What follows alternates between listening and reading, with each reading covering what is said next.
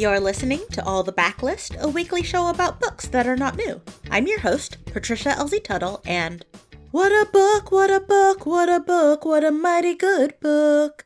This is episode number 353 and a half, and today I'm going to talk about a couple backlist titles that I'm excited to share with you. Hi, everyone. For those of you in places that acknowledge daylight saving time, I don't know how many more years I can handle of this. Every year seems to knock me further off my feet, and I am struggling out here. We did manage to get some things done last weekend, like make more marshmallows for a friend's birthday. The marshmallow cools in a 13 by 9 sheet pan before cutting it into cubes, so I thought it would be a clever idea to try to use a cookie cutter. We ended up with nine very large and very green marshmallows in the shape of Tyrannosaurus rexes. The cookie cutter actually worked shockingly well, but the marshmallows are hilariously oversized. Our friend said they are going to attempt to stand one of them in a mug before filling it with hot chocolate. I'm still not tired of making marshmallows, but I'm getting the itch to do more baking and cooking. I recently received my first box of a bean subscription that I joined, and I've been on the waiting list for over four years for the spots for the subscription to open.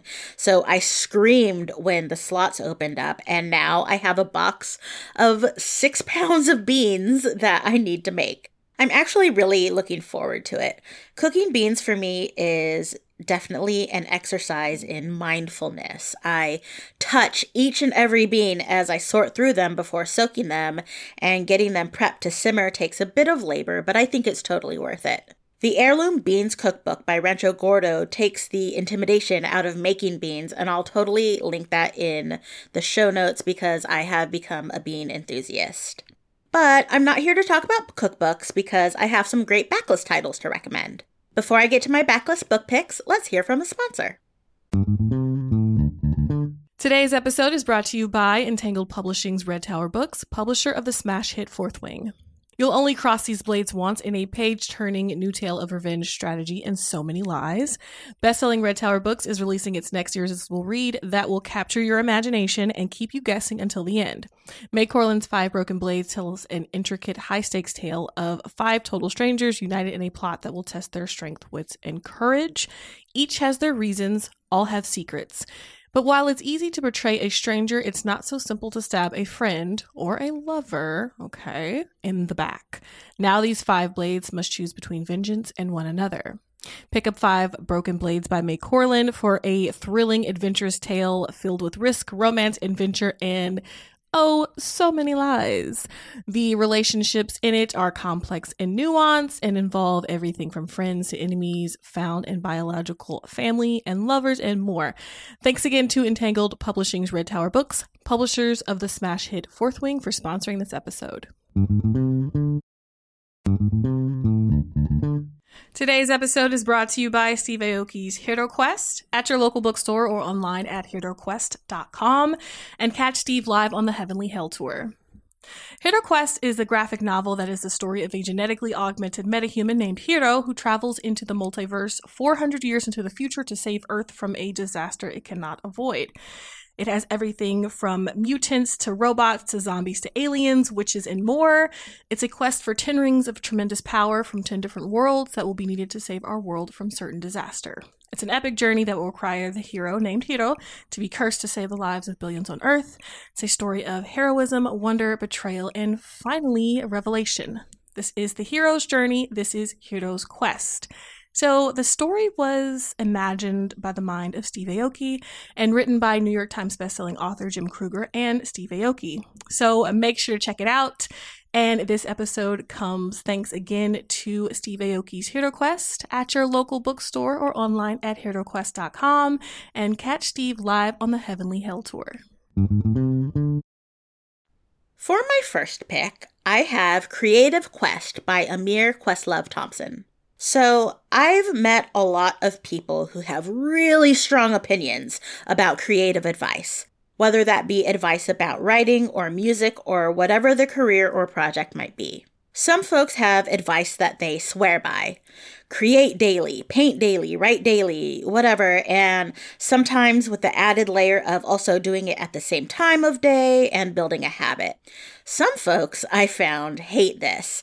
Their opinion is that being creative is so unique to each individual that all advice, in essence, is incredibly unhelpful at best and flat out bad at worst. Personally, I apply a some, many, most framework. Some people think creative advice is useless. Many people find value in creative advice. Most people can usually find at least one thing of value in a pile of creative advice. And this is why I tend to read books about creativity. I don't expect that every single thing in the book will be inspirational to me, but I expect to find at least a few things that I can identify with and apply to my own writing, music, cooking, etc. So, this brings us to Creative Quest by Amir Thompson, aka Questlove.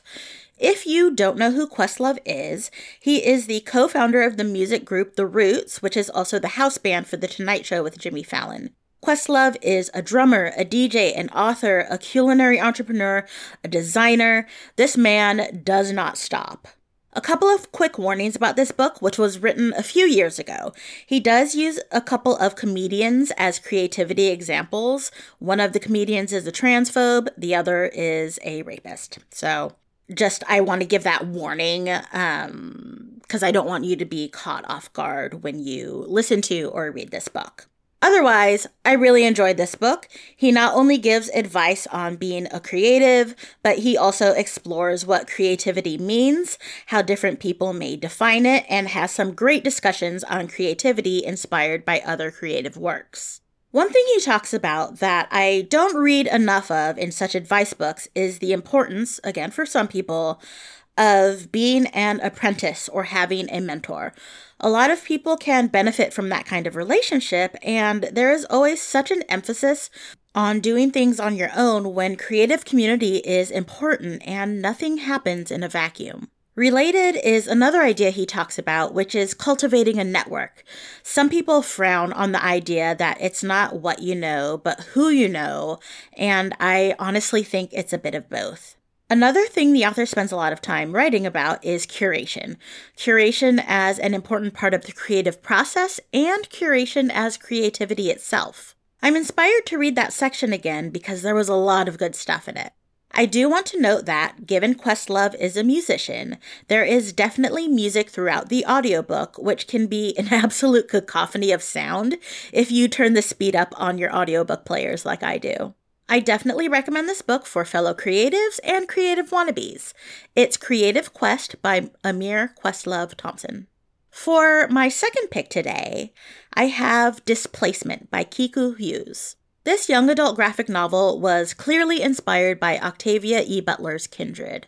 It is time travel historical fiction, though it is packed full of actual facts about how the US government forced its own citizens into incarceration camps.